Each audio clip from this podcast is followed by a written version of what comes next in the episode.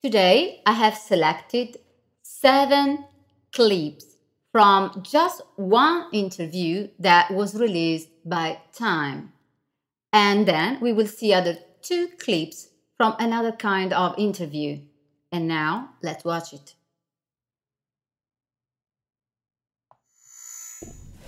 I came out with a card which absolutely levels the playing field. I think people should have a card that is better than cash. First thing, very important. Now we are talking about voice and business.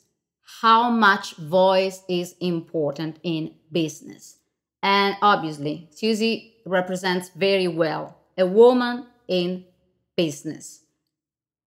The word that is very clear in this very short clip is level. Can you hear the sound? Level. What does it mean? It means that she's a woman that works in levels. What does it mean? That she is always available to understand the level of the people, right? She can reach people and she's able to start from the bottom and reach the top.